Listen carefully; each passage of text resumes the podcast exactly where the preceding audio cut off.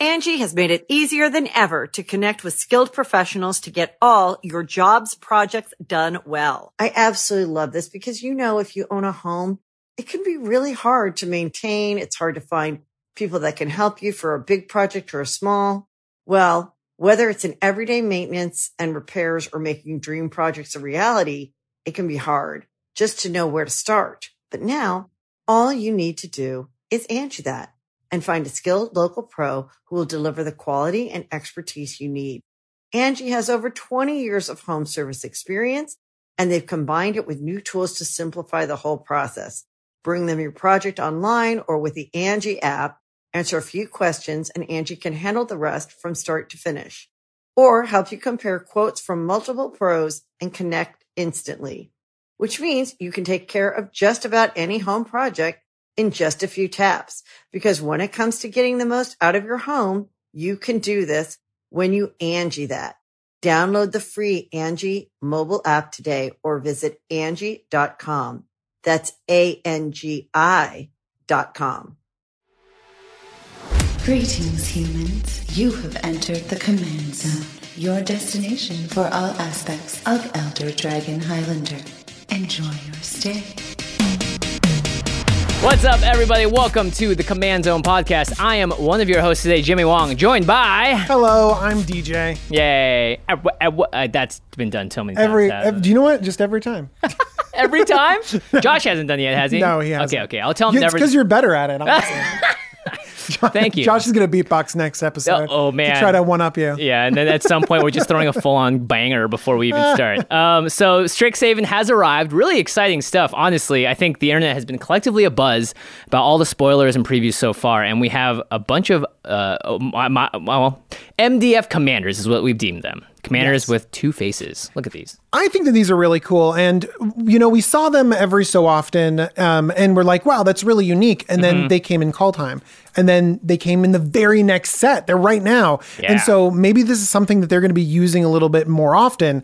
And so let's devote some time to talking about these MDF commanders. Yeah, I mean, honestly, who liked looking at the back of a magic card anyway? Why not put another card on there? Uh, and that's what they did. And you might want to pick up some of these as well as the ones from Kaldheim. To do so, head on over to cardkingdom.com slash command zone. That is our amazing affiliate link. All you have to do is enter that and blammo, you're there. I was reading this thread on Reddit the other day that was like, why I love Card Kingdom. And I didn't even need to click it. I was like, customer service. I clicked it and it was customer service. They got great customer service. They deliver your cards on time. If something happens to them, because the USPS is a little shoddy sometimes these days, they'll help you fix that problem. Wow, shade at the USPS already. I know, right? And they had that cool new redesigned car too. And that car could be coming to your doorstep with magic cards that you were going to buy anyway. So go to cardkingdom.com slash command zone. Also, big shout out to Ultra Pro. You know, you really have to sleeve these because I know Josh likes good to play. sleeves that you can't have like you can't have poor sleeves where you can like like you get it pick them up at a random spot and you can see through the back and see it's a dual face card. That's actually a good point. To play these in a deck, you need to have non-opaque sleeves, and some of the best ones on the market to us, Ultra Pro. It's who Josh and I have trusted for a long time. We use them all the time on game nights too, and those decks get a lot of shuffling out of them, and I use them to draft all that stuff. They're a sponsor of the show. Finally. Last way to support the content is directly at patreon.com slash command zone. We shout out one lucky patron every single episode. So this episode is dedicated to Cody, Cody Blatt. Cody, you rock. I was gonna say, Cody, you Blatt. Uh, there's actually a commander today that kind of has a, a, a Blatt-esque name, Cody. so we're gonna we're gonna devote that to you, Cody. When we That get there. yeah. We're gonna be like devoted to Cody. This this card evaluation. Nice, I love it. Okay, so this is part one of our legendary set review. There are so many new legendary cards and cards to review with every set now that we have to dedicate different episodes to each because there's so much to get into. So today we're just covering the Modal Double Face Commanders. There are five deans of the Strixhaven colleges, so they're all two colors, and then there are also four of these extra double face legendaries that uh, you can have in your command zone. So before we get into it, let's talk about what is a Modal Double Faced card. So DJ, do you want to break down when we first saw these and what they look like? Yeah, in Kaldheim, we just got a bunch of them, and we got them with legendary creatures on the front, but oftentimes, like, they would even give us different stuff on the back, which is really cool. Uh, you don't always need to have a legendary on both sides to have it in the command zone. So it's kind of interesting to have, like, you know, Valki on the front, but then you can still cast Tibalt, the Planeswalker, you know, on, on the backside from your command zone, which is pretty cool. Yeah, and it doesn't have the text "This planeswalker can be your commander" because it's Valki in the command Exactly. zone. Uh, and then you also have Esika the World Tree, which turns into a big ol' enchantment. That's a five color deck on the other side. So it's a creature into enchantment, creature into planeswalker. Halvar is a creature into an artifact equipment. So they really push that boundary. And Yeah, and the color identity is both sides. Yes. That's an important thing to know. So that Esika deck is a five color deck. yeah, and of course you can play either side from your command zone. So you kind of have a two for one there. In a lot of ways, people are comparing this to partner in a little bit eh, because in this set there are creatures on both sides on a lot of these, and that actually is really interesting because now you really do have a much more flexible choice. Yeah, one thing that's important to note is that in Commander, they always say that the Commander is kind of like the eighth card in your hand, right? Right. But with these double face cards, you kind of have like a ninth card in your hand too. Yeah, it's You know, somewhere you have between eight and nine. more. Yeah, because you have to when you choose one, and that's something we'll get into. It's kind of stuck on that until you it dies, or you find a way to bounce it back to your hand, or you can flicker it if it's on one side. So it really is this interesting like extra addition. Um, so for me as a commander player, and I'm, I don't know about you, DJ, but I like this sort of stuff. This I think makes the game a lot more fun for new players to come into, being like, oh wow, I've, that's so cool. And that's what got me into the game originally too, is that exact emotion. I like that there's sometimes they're situational that you can play one at one time in the game and Mm-hmm. one at another time in the game. So I particularly gravitate towards some that have early plays on one side and maybe have like a late game value on the other side. Ah. Yeah, and we'll be talking about one of them today as well on the show. Uh, and a couple more things about the rules. So if you cast it and it dies and you cast it again, same commander attacks regardless of what side you cast it from. Uh, and if it dies, same thing on either side. The same. Like if you if you cast some of these as like some of these are actually a sorcery.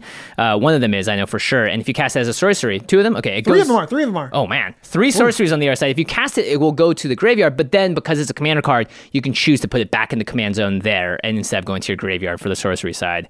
Um, so there's a lot of intricacy here. Yeah. And then remember that your commanderness is tied to the physical card. ah, yes. Yeah. So if you are trying to get commander damage in, it's tied to the card. And somehow, if you were to like animate the Halvar side of an artifact. Yeah, you, know, you like turn the the, equipment side. into a six six or whatever, like animate artifact type. yeah, things. like your commanderness is tied to that card, and so that card would in fact do commander damage. It's just a flying sword. Just like chop, that. chop, chop, chop, chop. Um, okay, bouncing these back to your hand is something that we could cover for every single one of these cards, right? So the idea of playing it on one side, hey, look, I want the other one, bounce it back to my hand, or get a way to flicker it. Um, so cards that are really great for this, one that just got reprinted in Time Spiral Remastered is Crystal Shard. Favorite of mine. I love Crystal Shard. Yeah, that was like the first time I think on like when I played against it, I was like, wait, I'm sorry, you're doing what to your own creatures? That's insane. It works both ways. Yeah, we could geek out ways. about like Crystal Shard for a while now, Yeah. but ob- honestly, it is good to sometimes be like, well, my commander's kind of on the battlefield, not doing very much. Mm-hmm. I'm going to bounce it back and then redeploy it, you know, without paying the commander tax because it's in your hand. Yeah. you know, to the other side and get value on both sides. Yeah, maybe your deck is built to actually do that. So you'll have Erratic Portal, Temur Sabertooth is one we talk about. Um, if it's on the other side, you can also flicker it, and when it comes back to the battlefield, it's going to be on its front facing side. Yeah. Um, it's same thing goes for like oh, some of the other like there are some of those plane the flip planeswalkers. I think the same thing. If you flicker, it comes back as the creature. Uh, and then if the it's an instant or sorcery, then you're going to use cards like Archaeomancer or Mnemonic Wall to get it back to your hand maybe and recast it there. Um, so there was an interesting thing. I, I saw it on Modo. I saw it get abused, but. Cascade used to be the really interesting way to cheat the more expensive side of the MDFC onto the battlefield. Yeah, Cascade used to only care about the front side of the card, and then once it met that condition of being able to cast it, you could choose which side of the card you could cast. Right. Um, the um, big Tibalt and Valki. Tibalt and was, Valki. was the big one. Valki's where a two drop, and what's Tibalt like seven? seven drop or something like that. Yeah, powerful planeswalker. So if you cascade something for three, it goes through your whole deck, and you find the Valki. But you're like, you know, what? I'm gonna cast the seven mana side. Do you know what? It just felt unintuitive, honestly. Yeah, yeah. I feel like if you cascade, you should be able to just just casts less. Mm-hmm. And they changed the rules that way. So you can no longer sort of cheat the bigger side into play. Notice that if we're reviewing these as commanders, these are in your command zone. You can't cascade into things in your command zone. Yeah. But these are also just double face cards that could fit into the 99 of your deck.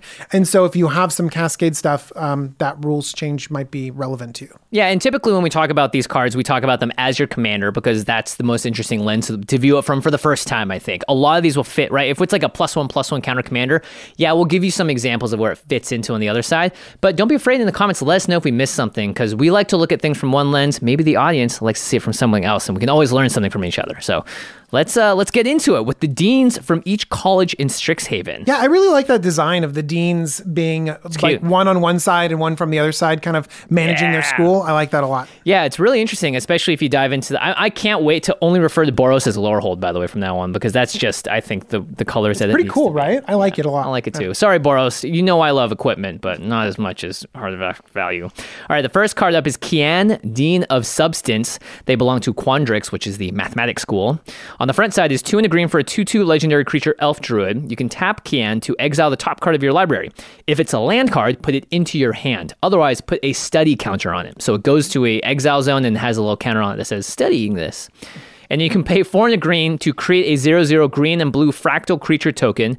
Put a plus one plus one counter on it for each different mana value among non land cards you own in exile with study counters on them. So if you use Kianne twice, don't find the land, so they both go in the exile, you can pay five, four and a green to make a 2 2, basically. Now the backside, whew, man, there's a lot. Of There's a lot of yeah. We're gonna have a lot of reading here. Sorry, I mean books are great. Don't forget, especially because uh, Quandrix is like math. Math is better. yeah, math is for blockers. Math is better. Imbraham, though, is reading a book. It's Imbraham, Dean of Theory. So we have the Dean of Substance and Theory in Quandrix. Uh, is two blue blue for a 3 3 with flyer, flying legendary creature Bird Wizard.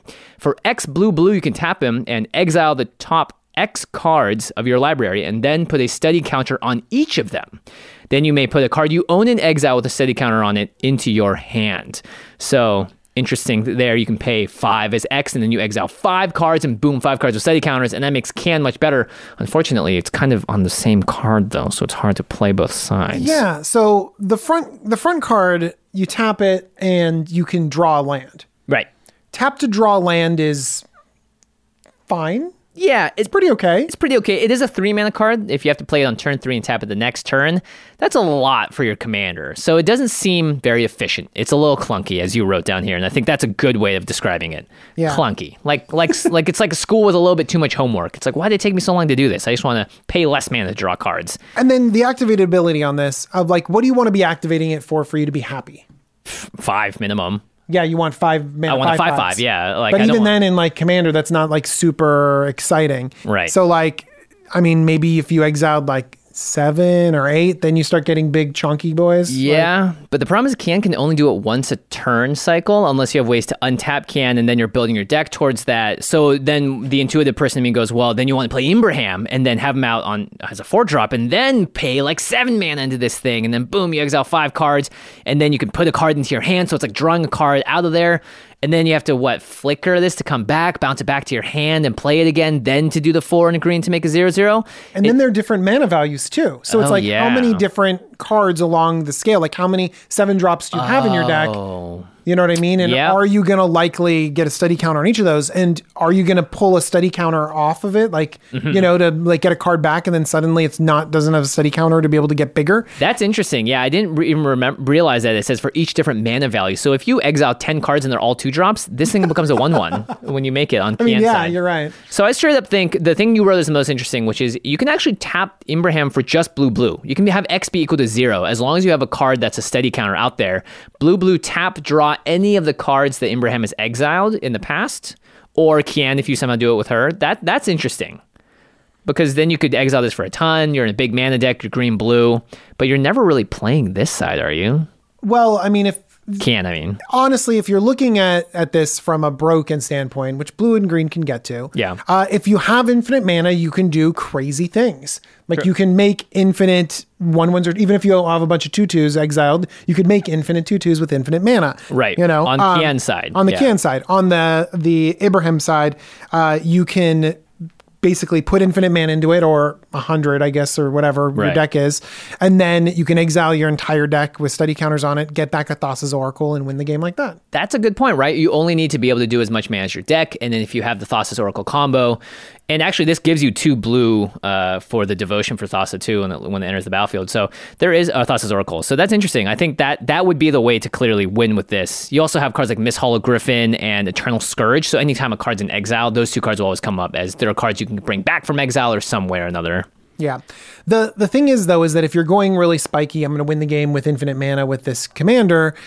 They're better commanders already. Yeah, Thra- Thrasios. Hello. Yeah. Hi. I mean, Thrasios is literally in Simic. Like if you want like Yeah. a, the mono blue um, uh, Urza does Yeah. this does this as well. You know, so I mean, the, it feels like clunky, and in the spiky way that you can abuse it, doesn't even work as well as some of the stuff that we already have. Yeah, so it's one of those cards where I think if you're going for flavor, definitely try and build around this. If you're going for a little bit more casual, this is definitely a, a casual Thrasios in a lot of ways. Ooh, I like that casual Thrasios. I mean, because Thrasios, again, it's it's a card that needs to get reprinted a bunch because it's so popular in competitive and other, you know, like not other formats. It's just it's a popular commander. puts a target on your head though, and people know that like you're going to be doing broken stuff with Thas- uh, Thrasios. This Yeah. could be a little bit better. a little bit better in, in terms of not gr- drawing that aggro, and you know, you could theme it around bird wizards if you want, or elf druids. Those are those are always options I think with these cards to keep in mind. So, Jimmy, one thing that you mentioned is that these feel like they should be on the battlefield at the same time. Yeah, it would be nice to have both deans teaching me Quandrix theory, right?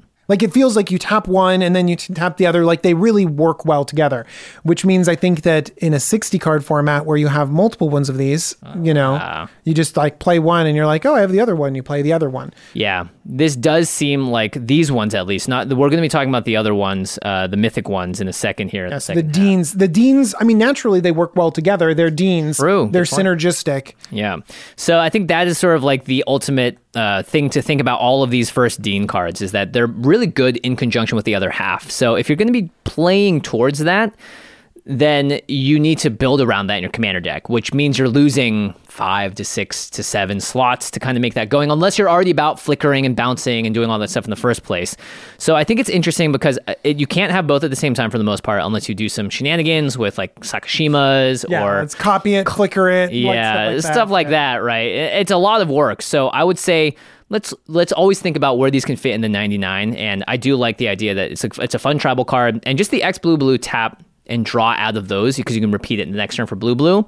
This is the kind of card where I think people don't necessarily kill it on site. They're gonna let you activate it at least once, um, and when they do, and you bring a lot of stuff out, at that point, maybe you have the ability to grab a counter from the cards that you grabbed, and you can protect it. Whatever it is, you know, you can get a heroic intervention because you're in green too. So I think Imbraham is is interesting value that might slip under the radar.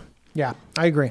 Okay, let's All move right. on to the next. Uh, the next one is one of our favorite names of the set. It's Blarg. Blarg. Dean of Chaos. Fitting. One in a red for a 2 2 legendary or- Orc Shaman. You can tap, discard a card, draw a card. ah, looting or sorry, rummaging. rummaging. Sorry. Uh, four in a red, tap, reveal cards from the top of your library until you reveal a non legendary, non land card with mana value three or less. You may cast that card without paying its mana cost. Put all revealed cards not cast this way on the bottom of your library in a random order. Okay. The other side of this card is Augusta, Dean of Order. Order and chaos in Lorehold. Uh, yeah, I like it. Uh, two and a white for a 1 3 legendary human cleric. Other tapped creatures you control get plus 1 plus O. Other untapped creatures you control get plus O plus 1. Whenever you attack, untap each creature you control, then tap any number of creatures you control. Okay. Wow. Lots of text. There's just so much, like, you feel like you got to take it one thing at a time. It feels like we're reviewing yeah, two cards. yeah, we are. And then, like, not talking about it. Yeah. So, Plargg. Um, Blarg. Sorry. Two mana two two, just a bear that comes down early. Mm-hmm. I like it when when commanders can come down early and start doing stuff. Yep. And rummaging is fine. Yeah, it's red card draw or red white card draw in this case. Oh, sorry, card selection, not necessarily card draw. Um, red's not going to get the luxury, and red and white are not going to get the luxury of seeing the card and then discarding. You got to discard a card first. But lots of red cards are like that in terms of the you know um, cathartic reunion type effects, where you discard cards to draw some more. Uh, I think this foreigner red is interesting. This basically says five mana, same as by the way Kianne in terms of that activate ability, but tapping it and you reveal until you get a non-legendary non-land with mana value three or less. Lots of really powerful cards in red and white. If you want to build around this, you have Yeah. Teferi's Protection that you could potentially cast off of this, which is pretty good. Um, or you It could just feels like, but like you don't always want it Teferi's protection. You know what I mean? no, of course not, Like, unless you're planning for it, right? Like sometimes you're like, I mean, I. It'll be really fun one of those days when you're out there and you're just like, oh, I need a Teferi's protection, and you tap it and you just go and try to get it. I'm going to build my deck so that's the only three drop in there.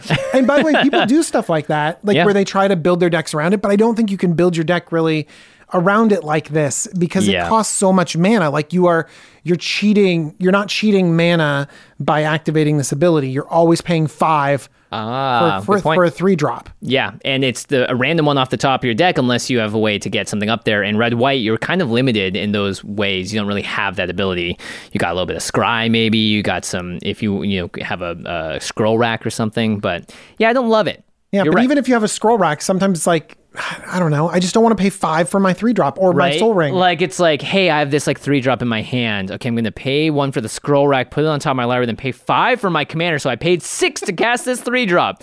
You know what? I I forget it. Plargg is a little overcosted on the front side. Let's look up at the back, which I think is much more interesting. Augusta, Dean of Order. Yeah, Um, I like this weird vigil- vigilance that it has going on. It's Yeah, a little right? bit funny because it's like attack, and then you can untap them all, and then you can choose which ones to tap or not. Tap again, right? Because if they're tapped, they get plus one plus zero. If they're untapped, they get plus zero plus one. Now it says whenever you attack, uh, there, I'm a little curious about the wording here because it's similar to like do this thing then shuffle, which is another shorthand thing they've been doing on Magic cards instead of shuffle your library.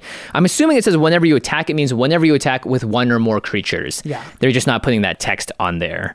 Um, so that, but the interesting thing, you can tap any number of creatures you control. So you can go to combat, swing with a one one or whatever, and then say like, okay, I want to tap my entire board of creatures if you wanted Your whole to. board untaps, and then you know you can choose to tap whatever you want again. Right. So you can get some sort of value from tapping it, untapping it. Um, it's interesting. I think people have talked about Magda because the dwarves and stuff will create treasures. It can attack, untap, then tap again. So that's like two activations on there.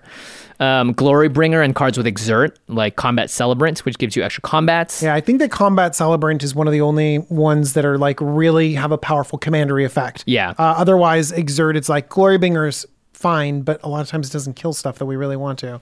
True. You know? Uh, Same thing with Inspired. That's Oh, another thing right. too. But Inspired as a mechanic, there just isn't enough. It's there's not enough depth when it comes to Commander and powerful effects. Yeah, I'm all about using Kiki Jiki with this card because that means you can activate Kiki, attack, untap Kiki, activate it again.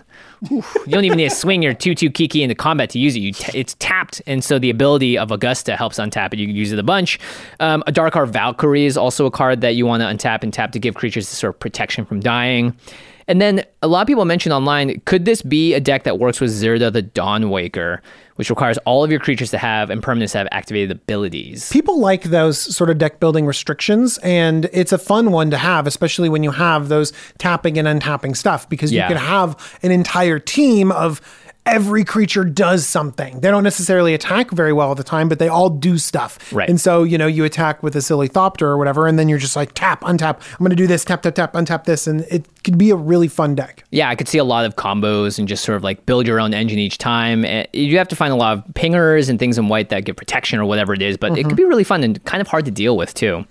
Um, so I like that. It gives you value in the combat step, which is a lot better than just the Boros attack and you get some benefit from attacking, right? This is like, hey, we're going to let all of your creatures untap and then t- you can tap them if you get want again. And it could be, it can still even be pretty aggressive because it's a three drop that comes down, gives your team pseudo vigilance, but also just pumps their power. So swing in and attack really well. Yeah, a lot to do there. Uh, interesting stuff. Okay, let's move on to the next one. It is Shaile, Dean of Radiance. This is the Silver Quill Commander. So one and a white for a 1 1 legendary creature bird cleric on the front side with flying and vigilance. This is like the card that you're never supposed to draft, by the way, the 1 1 with flying and vigilance. However, it does have an activated ability. Tap it, put a plus 1 plus 1 counter on each creature that enter the battlefield under your control this turn.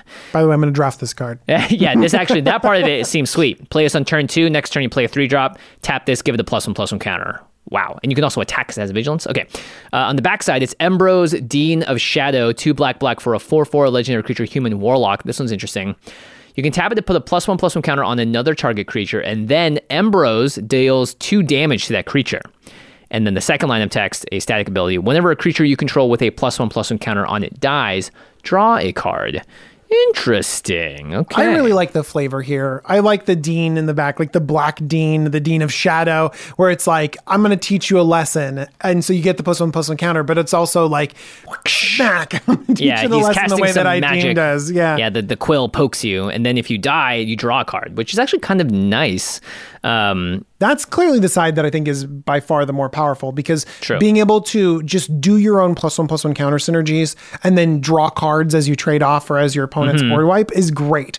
Um, Mm-hmm. Yeah. Because plus one plus one counter synergies usually uh, need you to commit some creatures to the battlefield, and you don't want to overextend. But if you have insurance policies that can draw you back up into more cards, Right. then you can have a presence on the board, put plus one plus one counters on it, invest your resources, and still be okay. Yeah, and uh, Shaile is interesting because it's creatures that enter the battlefield this turn, so it can't just be like Mikaeus the Lunarch, which lets you do it on all the creatures except for Mikaeus. Yeah, I don't really like the, the this turn. Yeah, you, you'd have to find a way to pump out a bunch of tokens. This works great with Elspeth Sun's Champion, obviously, but you know ways to put like two or three things, you know, lingering souls type effects. I don't love it. Uh, the backside is much more interesting because of that static ability. If you have a way to get a lot of plus one plus one counters on people, uh, people are saying that this is Embrose Dean of Skullclamp, which I thought was funny. You just wrote way, bad you- Skullclamp. Lets you know, funny. yeah, I wrote bad Skullclamp because it lets you know how good Skullclamp is. Skull Yeah. Clamp has two cards. Yeah. So Embrose, however, can kill other things, right? If it's got a, uh, if it's a one-one, Embrose Yeah. can tap to put a counter on it. It becomes a two-two, and then it deals two damage to that creature. You're not going to draw the card it, but you can, This is kind of a pseudo thing, removal for one toughness creatures. Yeah, I mean, I could see. Yeah, Yeah. I'm just, I cried because I was like, if Embrose was a card that you could be legal in Marchesa, because she wants to put plus one plus one counters on creatures and they want them to die so they can come back, it would be amazing. But it's got this other side that is this color. I don't even know what color it is, honestly. I'm so confused. I don't even know if it's played in so Commander. sorry, Jimmy. Are you okay? Thanks. No, I'm not. You're gonna be okay. I'm not. uh, you put in one of my favorite cards in Kiki Jiki, which is Thornbite Staff. Uh, it's just a powerful card. Honestly, it does broken stuff. Yeah, you're going to be able to kill a ton of stuff. It has that infinite potential thing going for it, obviously. Thornbite Staff has that that text on it that basically when things die, you can untap the equipped creature, and when you're untapping the equipped creature with good tap abilities, you can do some zany things. Yeah, uh, very good call. Uh, and then, you know, there are cards and creatures and decks that will want to play this, like Tayam Luminous Enigma, which loves having counters on stuff. But Chaos the Lunarch, again, would be good in here. Um, persist strategies, that was interesting because putting plus one plus one counters, let's say you have Cauldron of Souls, you have a way to kill a bunch of creatures through a sack outlet, they all die, they come back to the battlefield with it minus one, minus one counter, you Shaile, tap it, boom, that persist counter goes away. I like that. Uh, and then Twilight Shepherd's also really good in this deck. Just look it up; it's great. Basri's Lieutenant also does something similar. A lot of plus one plus one synergies. Uh, I think like the, the plus one plus one synergy camp is huge. There's Tons it's of really deep. directions. It goes in a bunch of different colors. I really all if you ever want to make a plus one plus one counter deck, at this point in time, you just pick your favorite colors and you and just you'll go. find something. Yeah, Yeah, for sure. You'll find partner commanders. You'll find something somewhere that will work for you. Okay, let's move on to the fourth dean, the one in Prismari. Yes. We have Uvilda, Dean of Perfection. Two and a blue for a 2 2 legendary Djinn wizard. Tap, you may exile an instant or sorcery card from your hand hmm. and put three hone counters on it. It gains at the beginning of your upkeep. If that card is exiled, remove a hone counter from it. And when the last hone counter is removed from it, this card, if it's exiled, you may cast it. It costs four less to cast this way. Hold up, I thought I was gonna cast it for free. I did too. I was so excited. It had so much text, and I was like, "Oh, it's like Jhoira. It's like it's not like Jhoira. It just makes It's not. more. Okay, it just all right, makes it right. cost What's the less. other We'll talk about it a little bit. Okay. uh, then we have Nassari, Dean of Expression. Three red red for a 4 4 legendary Efreet Shaman. At the beginning of your upkeep, exile the top card of each opponent's library. Until end of turn, you may cast spells from among those exiled cards. And you may spend mana as though it were mana of any color to cast those spells. Whenever you cast a spell from exile, put a plus one plus one counter on Nassari, Dean of Exp- Expression. Okay, uh, I like that backside a lot more because it reminds me of Stolen Strategy. I love very Stolen good Strategy. card. Yeah, It's a great card. Um, the front side, that's the one that we're a little bit iffy on. iffy on. Now, four mana reduction. True, I like it. I'm down for that. But Only instants and sorceries. and it's at the beginning of your upkeep. If this card is exiled, you remove a hone counter from it. So it takes three upkeeps to get three hone counters off of it. Yeah. Eesh. And then it only reduces it by four. and everyone's looking at the card knowing it's coming. You can play Clockspinning and other effects to get rid of counters similar to Jhoira, but Jhoira is just better in this regard. Yeah, it really is. It cheat. Joyrick cheats everything. Um, people have called it super foretell, but one thing about foretell though is that it's face down. It's a secret thing, and this Ah, is right. face up. You know, so I could imagine this being like, okay, let's just like put a bunch of stuff down, and then it's going to be cheaper later on. But this is face up. You can see it coming.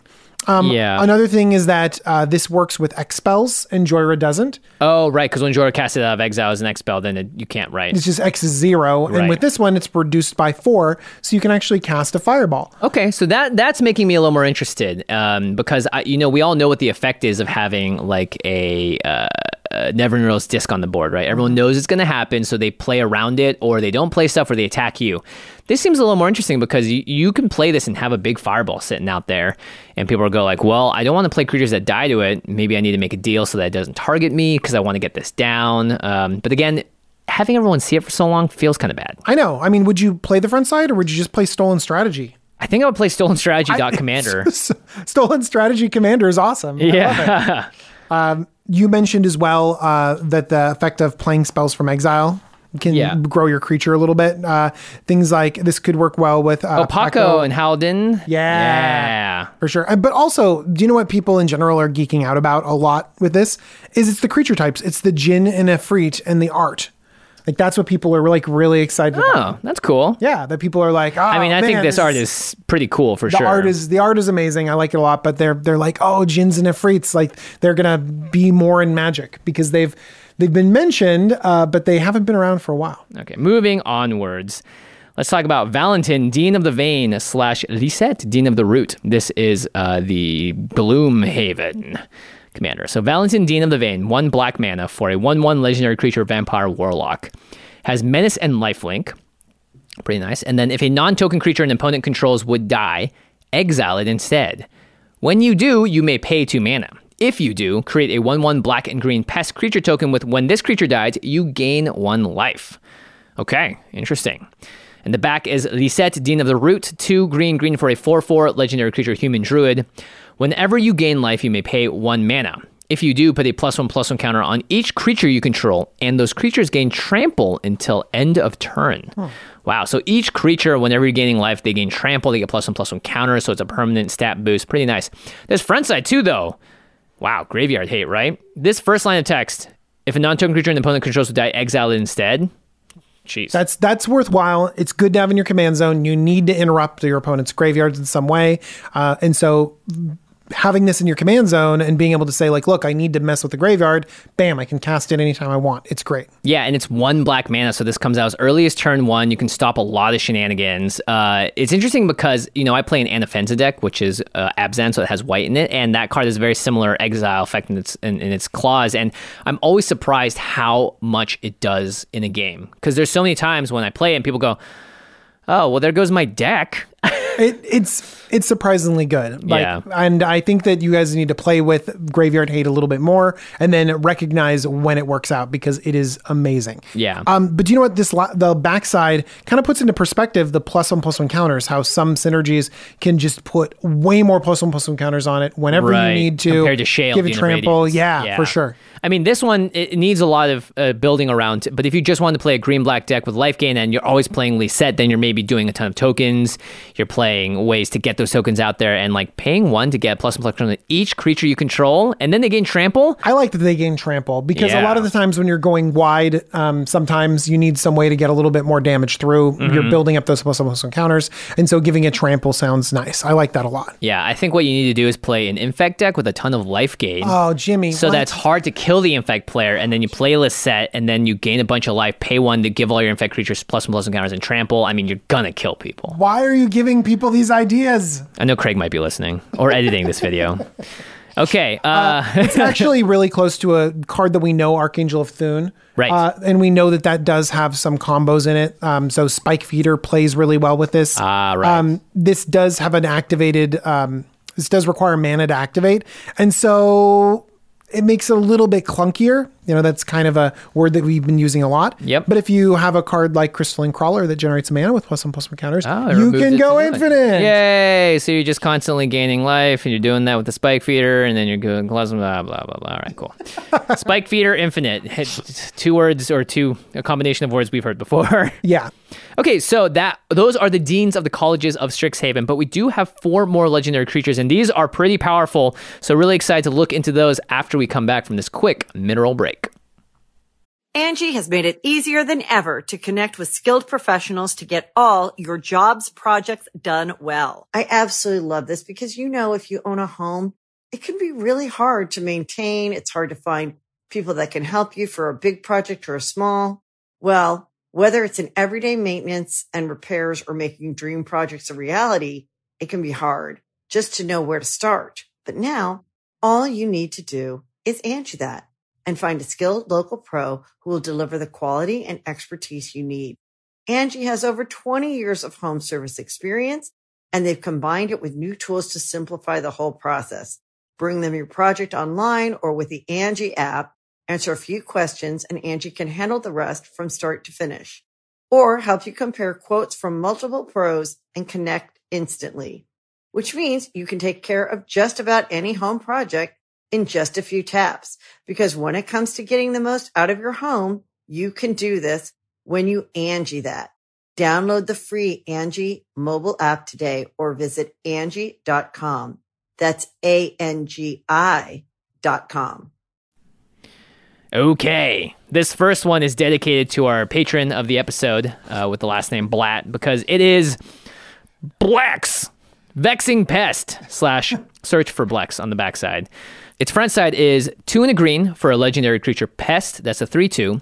Other pests, bats, insects, snakes, and spiders you control get plus one, plus one. And then when Blex Vexing Pest, say that five times fast, it dies, you gain four life. That, that's like kind of like a meh at the end of it. uh, and then on the backside, two black, black, sorcery, search for Blex to find him. Look at the top five cards of your library. You may put any number of them into your hand and the rest into your graveyard. You lose three life for each card you put into your hand this way. Wow. So you could draw five For four mana. and 15 life. Well, you're searching for Blex, so ideally you're only losing three life because that's all you're looking for, Blex. Uh, this definitely seems like the, it's built for constructed in that way, right? I it, I love the creature types on this, honestly. Yeah. Like if you look at it, it's uh, pests, bats, insects, uh, snakes, and spiders. Like this just feels like a really cool commander that could uh, pump up those lesser known tribes. Yeah, or you just play the Oops All Tribes deck with like Morophon or whatever, and Blex just is a lord for plus one plus one that can draw you some cards sometimes. I, I like that. Yeah, I like that a lot. I'm looking forward to building that deck because there's just so many tribes out there at this point. The tribal support is through the roof. Um, so there's only pests in this set, apparently, right? yeah, Not- it's a new it's a new mechanic, but there are some pest synergies. I don't know if there's enough yet to build an entire pest deck. But you'll notice like random pests here and there, and you can have some synergy. Yeah, and you're searching for them too. Uh, the insects, however, Mazirek Kraul Death Priest, that's a, a commander that Josh failed Hmm. to build a long time ago. Famously, he always talks about it. um, Scute Swarm is an insect. Man, I've died to that a few times. Yeah, saber ants creates more insects when it hits people. There's actually a surprising number of insects and existing insect archetypes. Oh, okay. Um, and then snakes, there is no blue and no good Sultai commander. The closest I was thinking was like Cassetto Orochi Archmage, but that that was a, a Yeah, prop that's in special. Simic, and there's so there's a lot of blue snakes out there that are really good, and so and this is in Golgari, and Oh, so rough. you're missing out on a lot of your snake fun. Yep. Uh, bats. How many are those? How many of those do we have in Magic's history? Twenty. Eh. Okay. Well, spiders though. There's got to be a lot of spiders out there, right? There are a lot of spiders. Okay. You know? So I could see this going in like an Ishkanah deck. Um, you know, Ah, going okay. in there being a little bit of an anthem to your to your spider stra- strategy. I like that. Yeah, and maybe you are in the deck that does not mind playing four mana to draw 15 or five cards and 15 life. Maybe you can do that.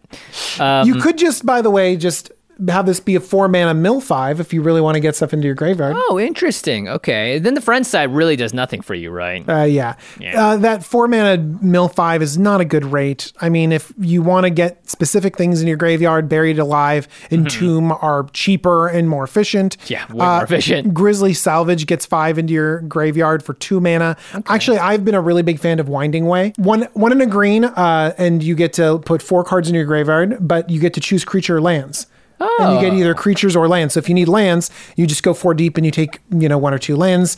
If you are looking for creatures, then you get your creatures back. Wow. You know what? I need to add this card to one of the cards I talk about later because I didn't know this existed. That's great. Yeah. Okay, I love that.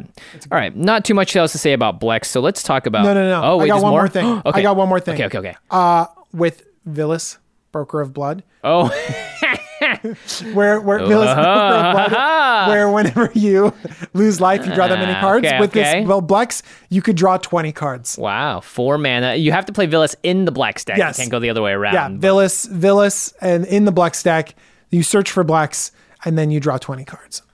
Cool. And you lose 15 You life, lose but fif- Vilis is fine with that. Fifteen life. He'll figure, you know, if you're playing that deck, you got some life gain in there. Okay, let's talk about the next one. It is a Boros legendary or mythic card from the set. Uh, it, it's a return of also a planeswalker that we met just recently. Yeah.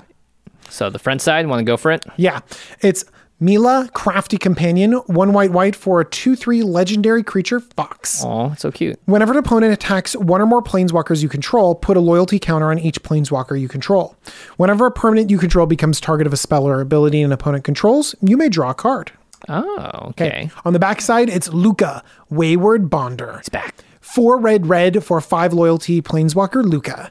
Plus one, you may discard a card. If you do, draw a card. If a creature card was discarded this way, draw two cards instead. Minus two. Return target creature card from your graveyard to the battlefield. It gains haste, exile at the beginning of the next upkeep. Okay. Oh, wait, at the next Yes, upkeep. Which is different because, by the way, we I almost said end step just because Is out of habit, right? out of habit, but it's at the next upkeep. Okay. Um, minus seven, you get an emblem with whenever a creature enters the battlefield under your control, it deals damage equal to its power to any target. Okay, so a lot to talk about here. Let's start with Mila, Crafty Companion, which is a cute little three mana fox. So I think, you know, this is interesting. We haven't seen this before. When an opponent attacks one or more planeswalkers you control, you put a loyalty counter on each planeswalker you control. So the Super Friends decks are happy because, boom, all of a sudden you're gaining loyalty when they get attacked. If you can block, then that that's great. You can get to ulti faster. Like if you have, it makes it really hard for your opponents to take out your planeswalkers in anything but an alpha strike. Right. If they're trying to like, okay, well, I'll just send three creatures this way and take out this one's planeswalker. Well, you've grown your other planeswalkers in the meantime. It can Right. be pretty difficult. And uh, let's not like diminish the second ability. Whenever a permanent you control becomes target of a spell or ability, and of an opponent's control, draw a card. Yeah, You and know. if you're playing a Planeswalker deck, that's a high target for removal. Mm-hmm. Even Mila, or Mila is a high target for removal too. So that's just value there. It's kind of like the Leovold thing, right? Absolutely. And so we've seen this kind of with like Djeru uh, with Eyes Wide Open. That's Ah. an existing fan favorite. It's a mono white uh, Planeswalker deck. But it, and it does do something really similar where it, it reduces the damage done to planeswalkers, mm-hmm. but adding a loyalty, Mila's ability is just better. Yeah. You know, because yeah, it just basically pumps all your planeswalkers up if you get attacked. yeah. Do you think politically you would attack me just so that I could pump up my planeswalkers? Oh man, it depends on what you're gonna do with it. Because if it's like, I I'm mean, you gonna, can see my plan. I just got a bunch of Elspeths, a few of Johnny's. You want to attack me? Jeez, no, probably not. I would, Ah, I would attack you, the person, maybe kill the player, not the planeswalker, as uh, I once famously said on this episode of the podcast. but yeah, it's interesting. I think you want to play maybe cards that help create. You know, force combat, and there's like Master Warcraft, Mm. there's goad abilities, and so if you're making people attack in and you have really good blockers, that could be really interesting too. Well, those uh, forcing combat works really well in Planeswalker decks, anyways. Like Goad has them sending your creatures at other players, Right, and right, then right. you can just like say, okay, I basically time walked, you know, combat, so I can just keep ticking up my Planeswalkers over and over If again. you swing at me, if you're not good and you're trying to swing at me, I gain loyalty. Otherwise, I'm going to play the Goads and the Master Warcrafts to, to decide combat my way. so you're really looking for critical mass of Planeswalkers to highlight this ability, right? yeah. Then we flip over to Lukka, and you kind of want a critical mass of creatures so that you can draw two cards as you discard them. Hmm. Doesn't seem like we're building towards a theme here. It seems like both of them kind of pull you in different directions, then, huh? And Lukka's big, like minus two, pulls a creature back from the graveyard. Yeah, that's actually pretty powerful, right? You can place it's six mana through the breach type effect. Um, in terms of like putting something from your graveyard onto the battlefield, you can't do the Eldrazi because it'll shuffle away. But it is a strong thing, and Red is we're seeing is be able to do this bit, you know, with sneak attack and then the new Purphoros, and now Lukka doing a similar effect here as Yeah, well. Yeah, but all, a lot of them that we've mentioned, like sneak attack, the new Purphoros through the breach, it's all your hand. Yes. You know, so it's like a sneakier way. And actually, this is this Lukka is pretty interesting because we haven't seen as much of this in red. Maybe a little bit in like Daretti type effects. Yeah. a little bit. Um, but for the most part, it feels black, like you know, uh, Bringing Whip something of- back, yeah. Whip of Erebos kind of thing, or uh, Chainer Nightmare Adept Right. to be able to pull a creature back from the graveyard and attack with it. Yeah, exiling at the beginning of your next upkeep is really interesting because that means that, boom, let's say you pull a creature out with vigilance on your turn. It comes in the battlefield, it attacks, it stays there through the whole turn cycle before it gets back to your upkeep. I think it it just gets gives you more options to to do like cheaty type things, which is fun. Yeah, and you, you keep the creature around for longer, so it can be an aggressive thing, or it can just be six mana, get something back that's important onto the battlefield. Um, but I think it's six mana is a lot. So uh, Yeah, you're absolutely right. It is a lot for that effect. yeah, uh, six mana as well. In, in red and white, you can play a Sun Titan. You can play Elspeth Sun's Champion. There's a lot of really big, powerful spells at that level. By the time you get there for red and white. But then when your Sun Titan dies, you can get it back. You get the Ah. you get the enter the battlefield trigger, bring something back. Then you get to attack, Yes. bring something back, and it has vigilance, so it can block the whole next turn. And finally, of course, you can minus two Lukka on the same creature twice if you find a way to sacrifice the creature before it gets exiled, because it doesn't have the clause if this creature would die exiled instead. So you can play Lukka, get the Sun Titan back, get another thing back, attack with it, has vigilance, sticks around before your next upkeep, sacrifice it, then use Lukka again to bring it back. So he goes from five to three to one loyalty. Yeah, I think that's going to be the key is to prevent your creatures from being exiled so you can keep this engine going. Mm-hmm. Uh, cards like uh, Ilharg and Oketra, um, it doesn't matter if you exile them because they actually get shuffled back into your library three cards down. And drawing a creature is pretty good because Lukka's plus ability lets you discard it to draw two cards. Oh, that's right. So you want a plus one Lukka, discard the creature, draw two cards, and then maybe on the second activation, you minus two it then. Yeah. Um, but I got to say, my favorite thing to do with Lukka is to cheat uh, Brisela, Voice of Nightmares. Brisela, oh my goodness. I've only ever gotten into play once and it lived for all of a turn before someone was like, I'm so sorry, it's so cool. Exile it. I was like, no, why did I build this deck? Oh, they exile. I, same thing happened to me, and they're like utter ended it, and I'm like, why didn't you upgrade to like? Because it because it, it messes with cards CMC three or less. Yeah, right? yeah, yeah, yeah. And they but they had other other end, and I'm like, why didn't you get a Despark or something like that? Yeah. Ah. Well, that's a bummer, but yeah, that's that's pretty hilarious to get something crazy like that out. Um, but yeah, it's it's an interesting effect. It's not that powerful. I think again, if you're in the Planeswalker deck, I really like the Mila side. If I do like the Mila side if you're in a Planeswalker deck. Yeah, and, and even just that second ability might be enough to play Mila. Just whenever a permanent you control, right? If you have a lot of high value creatures in the in the equipment deck, let's say, because they're going to be targets of stuff, Mila's going to get you a little extra value when those things get targeted. But you're Boros, so maybe people are looking away from you. We'll see. Sometimes, sometimes in a deck, you know, you're playing Mila for the front side, and like you really want to get that protection, protect Mm-hmm. your planeswalkers. But then you're like, all right, uh, I need action. I play Lukka, and then you just change in a stupid like small creature for two more cards, and that's fine. Right. Or, you know, you do have creatures in those Planeswalker decks. There are good ones that you play in those decks, and then you play Lukka later on to get that back because your Planeswalkers are out. You don't need the Mila part of it anymore. So I can see some flexibility. Yeah. Okay. Next up is Extus, Oriq. Oh, let me let me do Extus because Okay. you you're gonna Oh, that's how I'll do the last one. yeah you're gonna do the last one. Cool, cool, cool, cool, cool. Jimmy's Good to say. excited about that. He's super excited about the last one. I am. Okay. Pretty cool. So Extus, Auric Overlord, Auric, Auric? Auric Overlord. I don't know. It doesn't even look like he has a mouth, or it- has a mouth. It's it's an interesting looking creature. I would be intimidated if this was my professor. Yeah, especially if it's pointing at you Yeah. like this. Oh my gosh. It's like, what's the I don't think he is a teacher, or they're a teacher actually. Fortunately. I, I actually think this is like a big story point. yeah. Anyways. yeah, it has to be. Yeah, yeah, yeah. yeah. Okay. Uh, it's actually Tibalt all along. That's that's the secret. Damn you, Tibalt. Everyone's Tibalt. Uh, one white, black, black for a 2 4 legendary human warlock with double strike. Hmm. Magecraft. Whenever you cast or copy an instant or sorcery spell, return target non legendary creature card from your graveyard to your hand. Hmm. okay. Okay. On the back, it's not a creature, it's actually a sorcery.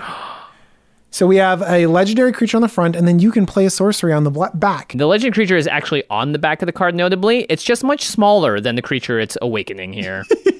Okay, it's called Awaken the Blood Avatar. Six black red uh, for a sorcery. As an additional cost to cast the spell, you may sacrifice any number of creatures. The spell costs two less to cast for each creature sacrificed this way. okay. Each opponent sacrifices a creature. Create a 3 6 black and red avatar creature token with haste and, quote, whenever this creature attacks, it deals 3 damage to each opponent. Okay, I don't care about that backside at all. You don't care about the backside? I love mean, the backside. I'm glad that they finally put Josh Lee Kwai on a card, Ah. you know. but I mean, look at those arms. Um, it's interesting, right? Each opponent sacrificing a creature, but it's six black and red. You have to sacrifice three creatures to make this a black red total cost. Um, I do like that it has this creature attacks. It deals three damage to each opponent. That seems like it definitely could make a lot of people lose life quickly. So this is another card that uh, I think works really well if you have both of them on the battlefield. Honestly, Yeah. because this magecraft ability of being able to raise dead over and over again, that's a pretty powerful effect. It's not a, it's not like a huge like effect like draw a card, you know, but it is, it is worth it. You know? Yeah, and it's cool though if you do have both out. You play Extus, you pl- you sacrifice creatures to play the sorcery side, and then when you cast it, you get to bring one of those creatures back to your hand. Um, but it seems like a lot because eight mana again to reduce it, you have to. Uh, Extus I like a lot though. Just cast it's Mardu, right? So you're just casting instants or sorceries in general. If you have ways to sacrifice creatures, put them in the graveyard, then amazing. Check it out. You're gonna return them to your hand. You do have to cast them again. It's not straight to the battlefield, but it is pretty easy to get this triggered. I think. I actually like the Awaken the Blood Avatar like side. Uh, how often do you have just tokens? You know what I mean? Right. In your red, in your, Your Mardu, red, de- your Mardu deck. Mardu you know what I mean? yeah, your yeah, Mardu yeah. Mm-hmm. aristocrats, your Mardu tokens deck. A lot of times you want them to die. You have, um, you It'll know, drain people life. all that stuff. Exactly. You have blood arse on the battlefield. You have all this stuff on the on the battlefield, and so in your command zone, you have a sacrifice outlet, and you can sacrifice almost as much as you want because That's a good point. You can pay the commander tax with this with this too as well. So this is not like Ah. ten mana next turn. You can still just sacrifice you know four creatures next turn and still have it be black red. Okay, so I can envision, I can envision you going pretty wide and then sacrificing a bunch of stuff, uh, and then blood artisting people out, and then you're also making them sacrifice, and then you have these two or three hasty three sixes that attack and then deal drain the whole table for nine. Yeah, it's a good point. When one of these horror attack or these avatars attack, it does drain nine life around the table with three players. Mm-hmm. And so if you're able to have some sort of thing where maybe you can even cast this multiple times a turn. Let's say you have uh, eh, Seven. seven tokens out. You sacrifice three of them. This costs black and red. You cast it, make a three six. You sacrifice the next four to cast it again for black and a red. So it's four mana total to make two three sixes that swing that same turn and do 18 total damage. That's a bit of a dreamland. You're you're having a lot of tokens out. Hopefully, you're actually using those tokens for something and not Well, just I don't. sacrificing If you're just fun. sacrificing them for a three six, I don't think that's worth it. Yeah, like if you have- three real cards like on the battlefield and you're just trying to get a three six out, n- no, Eh.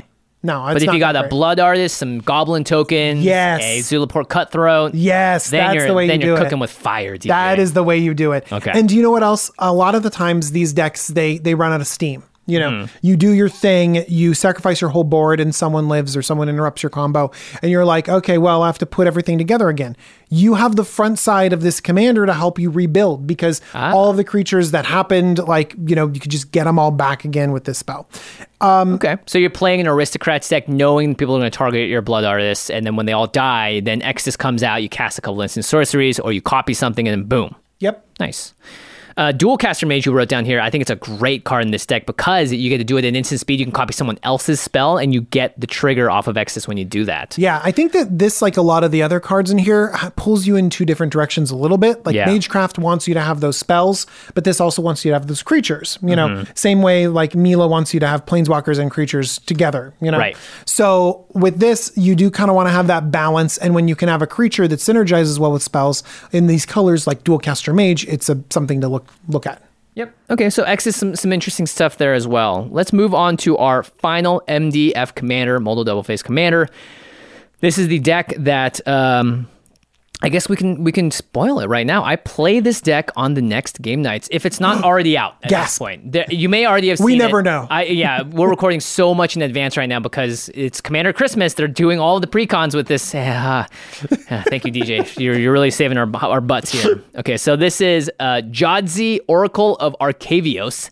Which is six blue blue for a 5 5 legendary creature human wizard. You can discard the card to return Jadzi to its owner's hand. So this is protects itself very well as an 8 drop.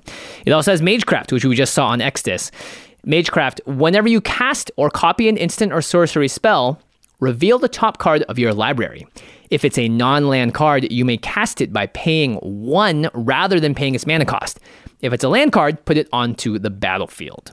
So that's cheating a mana cost. Anytime you cast or copy an instant or sorcery, you're going to pay one for the top card of your deck, and it could potentially just get cast for that one Amazing. mana. That's so that's so exciting to be able to cheat that much mana. Yeah. And there's a whole other side. Yeah, the other side is what makes it all possible. It's Journey to the Oracle. Uh, it's two green green for a sorcery. So again, this is a creature on one side, sorcery on the other. You may put any number of land cards from your hand onto the battlefield. Then, if you control eight more lands, you may discard a card. If you do, return Journey to the Oracle to its owner's hand. So, four mana, play it, put any lands in your hand on the battlefield, and then if you have eight or more lands, you can discard a card and you bounce this to your hand, which then means that you don't need to pay the commander tax on the other side, Jadzi, because presumably that's what you're going to play next mm-hmm. turn. Okay. Okay, so d- break it down because Landfall. For sure, this is a landfall deck because this has one of the easiest play patterns of all of the MDF commanders. Because you play Journey to the Oracle, you want to get eight lands on the battlefield. You bounce it to your hand, you play Jadzi. Now you have all these lands out to play Jadzi with, right? If you have eight or more lands, that means you're definitely casting Jadzi that next turn. And then you're going to just start wanting to go off with cheap instants or sorceries, paying that one extra, stacking the top of your deck with brainstorms and ponders and whatever else and boom, you're able to cheat massive things on the battlefield. But this was actually a really hard deck for me to build because I think I didn't get it perfect. Um, it's kind of got this Golos flavor to it, which is like let it stay around and you're going to see some real nasty things coming off the top of your library.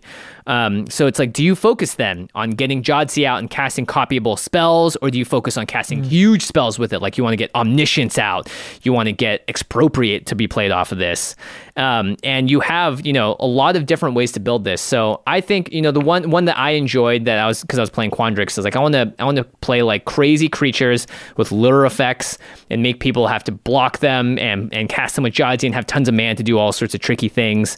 Um, so that's the direction I sort of took it. It's a little bit hard though because I kind of shied shied away from landfall. I just see so much landfall these days. I'm just kind of bored of it. it is the most. I think that uh, Tatyova is the most popular Simic deck. Oh, well, and so go. landfall is a very popular strategy in this. Um, I, I think it's super interesting because again, it pulls you in two different directions. Like, how do you get all these lands onto your into your hand? You Right, know? because if you're just ramping with rampant growth, they're actually not going to your hand; they're going to the battlefield. But you need to get eight lands to bring bring this back to your hand. So you do want to ramp at the same time, but you also want cards in your hand to be put into the battlefield with this, because Yeah. that's how it gets really powerful. Exactly. So that's one one thing that's pulling you in two different directions, just trying to like giving you deck building, uh, interesting ways of deck building. The other thing is like you mentioned, you want those small spells that you can then like hit something off the top that's big, and so you want those small spells and those big spells. It's like hopefully it lines up and you have that brainstorm, and then you pay one and hit that expropriate. But sometimes you have that expropriate in your hand, and you Yeah, and cast, casting you know- brainstorm actually triggers it, so then you look at the card then. So it's yeah, you have to like kind of play into the Jadzi bit. Obviously, Mm-hmm. again, you have the scroll racks here that are much more effective because you're cheating mana costs. Um, one thing I was like thinking about is how do you get cards, land cards into your hand and onto the battlefield, and so you want to run a mix, I think, of of ramp in this deck, where you do have cultivate, which puts a land in your hand. You also have Nylea's intervention, which can put a lot of lands in your hand. Realms Uncharted lets you put lands into your hand, and the graveyard because your gra- your opponent chooses. Abundance lets you only draw lands if you have that enchantment out. Um, and then that card you were talking about, that one in the green one from Modern Horizons. Yeah, Winding Way. Winding Way. You just play great. it and just draw your lands. And the land count on this deck would probably be pretty large, I'm assuming, right? Yeah, and you can run the MDFC lands as well because if they're a spell on one side and a land on the other, that counts as a land. So I think in this deck you're running like 40 to 45 lands minimum, maybe even more if you're using a ton of utility lands. One thing that's good about running that high of a land count is that you can really go deep in those utility lands, you know, because you you know, you sometimes you don't need all of the lands, but you can play something that's really impacts the board. Like you can put a Maze of Ith into the battlefield and have it work. You know what I and mean? And it's not going to be your land drop for turn either. Yeah. Right? So I think in this deck you do play the explore type cards, which lets you put lands out quickly, so that you can play Journey to the Oracle really early. Hopefully you have some sort of good draw engine, right? You need a lot of different things to set Journey to the Oracle up. You got to draw the cards to have the lands or play these like Nylea interventions, and then blam, when you play that, boom, you get five lands, four lands on the battlefield, whatever gets you up to eight eight. Um, you can play uh, a glacial chasm in this deck as well, Ooh, nice. and just and stay away as you now have Jadzi putting out huge things. I like this. It's big, it's over the top, it does splashy commander stuff. You have these play patterns where you're just dropping your whole handful of lands on the battlefield, doing these huge ramp spells from your command zone. Yeah. That sounds that sounds fun. Yeah, and Temple of the False God is one of those lands where you don't play it as much because you know if you draw it on turn three or whatever, it sucks. But in Jadzi, you're playing all of those kinds of lands. You and you know I even put Amulet of Vigor in my deck because so many of those Oh, lands fun. enter the battlefield tapped. So if you're able to get that in, I think uh, you know if you could play Urborg in this deck, you would too. So your your utility lands can tap for mana. So hopefully your opponents will do that for you. Um, and then the alt win con that I love in any lands deck is Sylvan Awakening. No better way than to beat everyone down with a bunch of buff lands, especially when it's like a Maze of Ith swinging for lethal. Come on, the flavor. I don't know what the flavor is actually. Um, so that is it. Those are the MDF commanders, all nine of them from this set. Really interesting build arounds in general. I, I I want to see what decks these go in because, like we said, some of them are a little clunky. I, one thing that I like is that sometimes you get a commander legendary and it's like, okay, I know exactly what I'm building with this. Yeah, Like, there's a lot of that. By the way, yeah, it's just like it feels very vanilla. And these feel unique. Like they really are, they're really different. Uh, and part of it is that they uh, have both sides. And yeah, they might be a little bit clunky, but I'm excited to see what people make with them. Yeah, and I think it's really cool too. Uh, ever since Commander Legends came out, I think WotC has found some somewhere, some balance somewhere where the commanders are striking the right balance. We're not getting the Thrasioses and, and, and Kinnan Bonder right people out anymore. We're getting more of these sort of like between a five and an eight power level, depending on how you build it. And I think that's exactly where commander players like to get excited because you know, they're going to be the people that just want the most competitive thing ever. But for a lot of us out here, we, we want to build fun decks. And I think like I would build a Shaile deck probably. Um, I really like mean- Valentin as well. Yeah. I'm gonna build. I'm gonna build this one. Extus. Yeah, I'm gonna build Ooh, Extus I can't for sure. wait to see gonna that build on the battlefield, and it's gonna womp face, I'm sure. All right, so like we always do, we're gonna go through some categories here. Most powerful new MDF commander.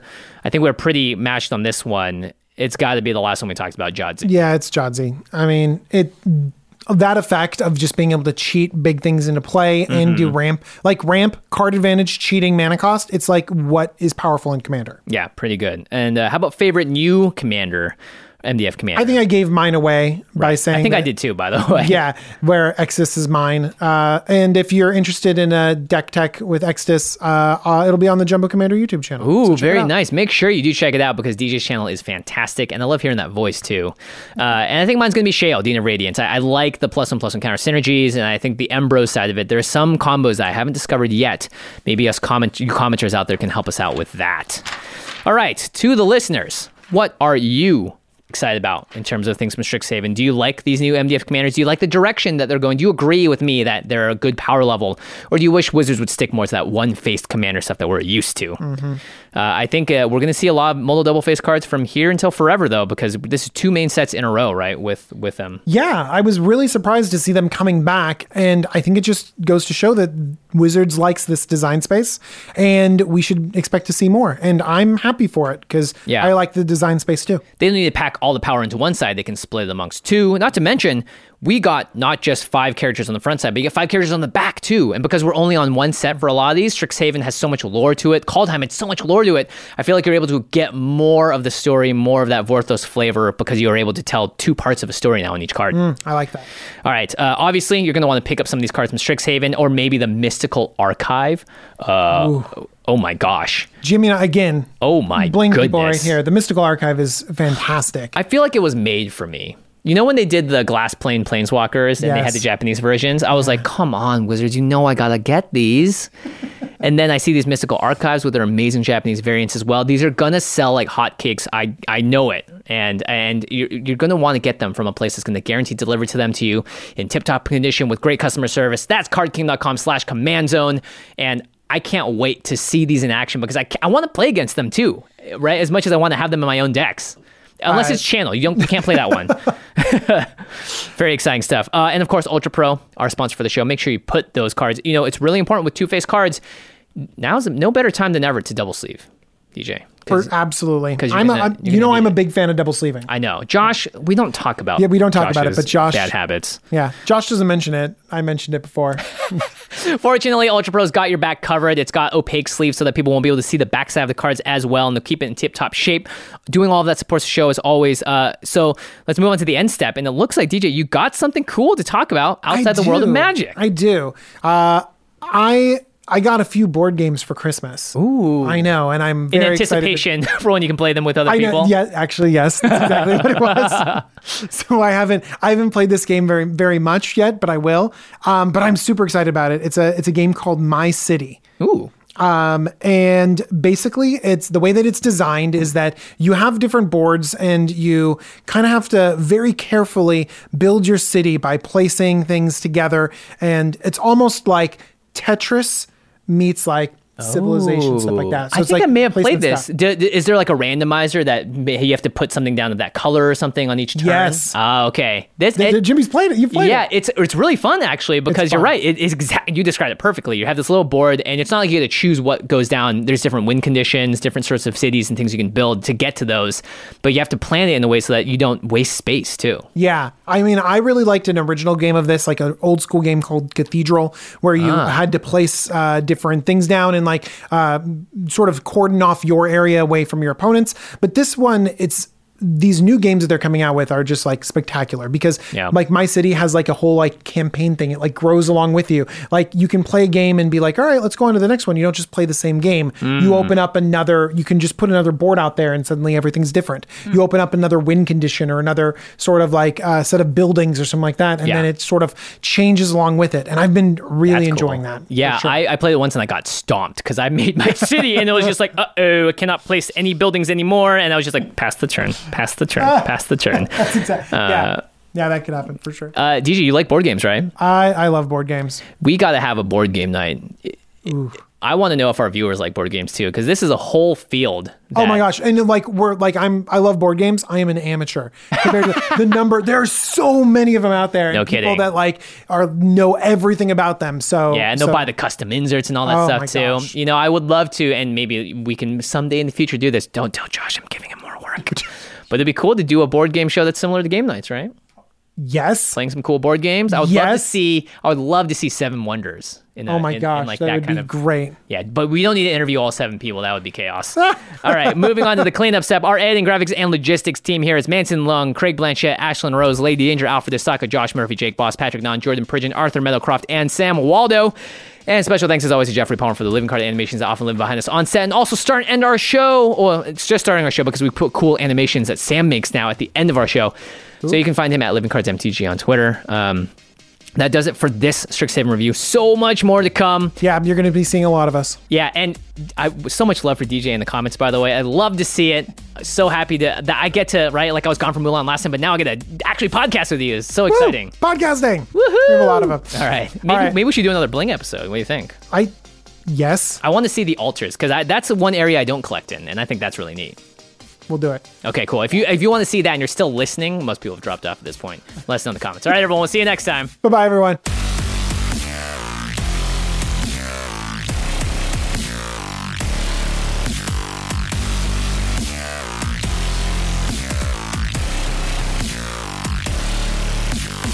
Thank you for your attention. For further inquiries, send an email to commandcast at rocketjump.com or ask us on Twitter at JF Wong and at Josh Lee Kwai. See you later, alligator. Greetings, humans. Angi has made it easier than ever to connect with skilled professionals to get all your jobs projects done well. I absolutely love this because, you know, if you own a home, it can be really hard to maintain. It's hard to find People that can help you for a big project or a small. Well, whether it's in everyday maintenance and repairs or making dream projects a reality, it can be hard just to know where to start. But now all you need to do is Angi that and find a skilled local pro who will deliver the quality and expertise you need.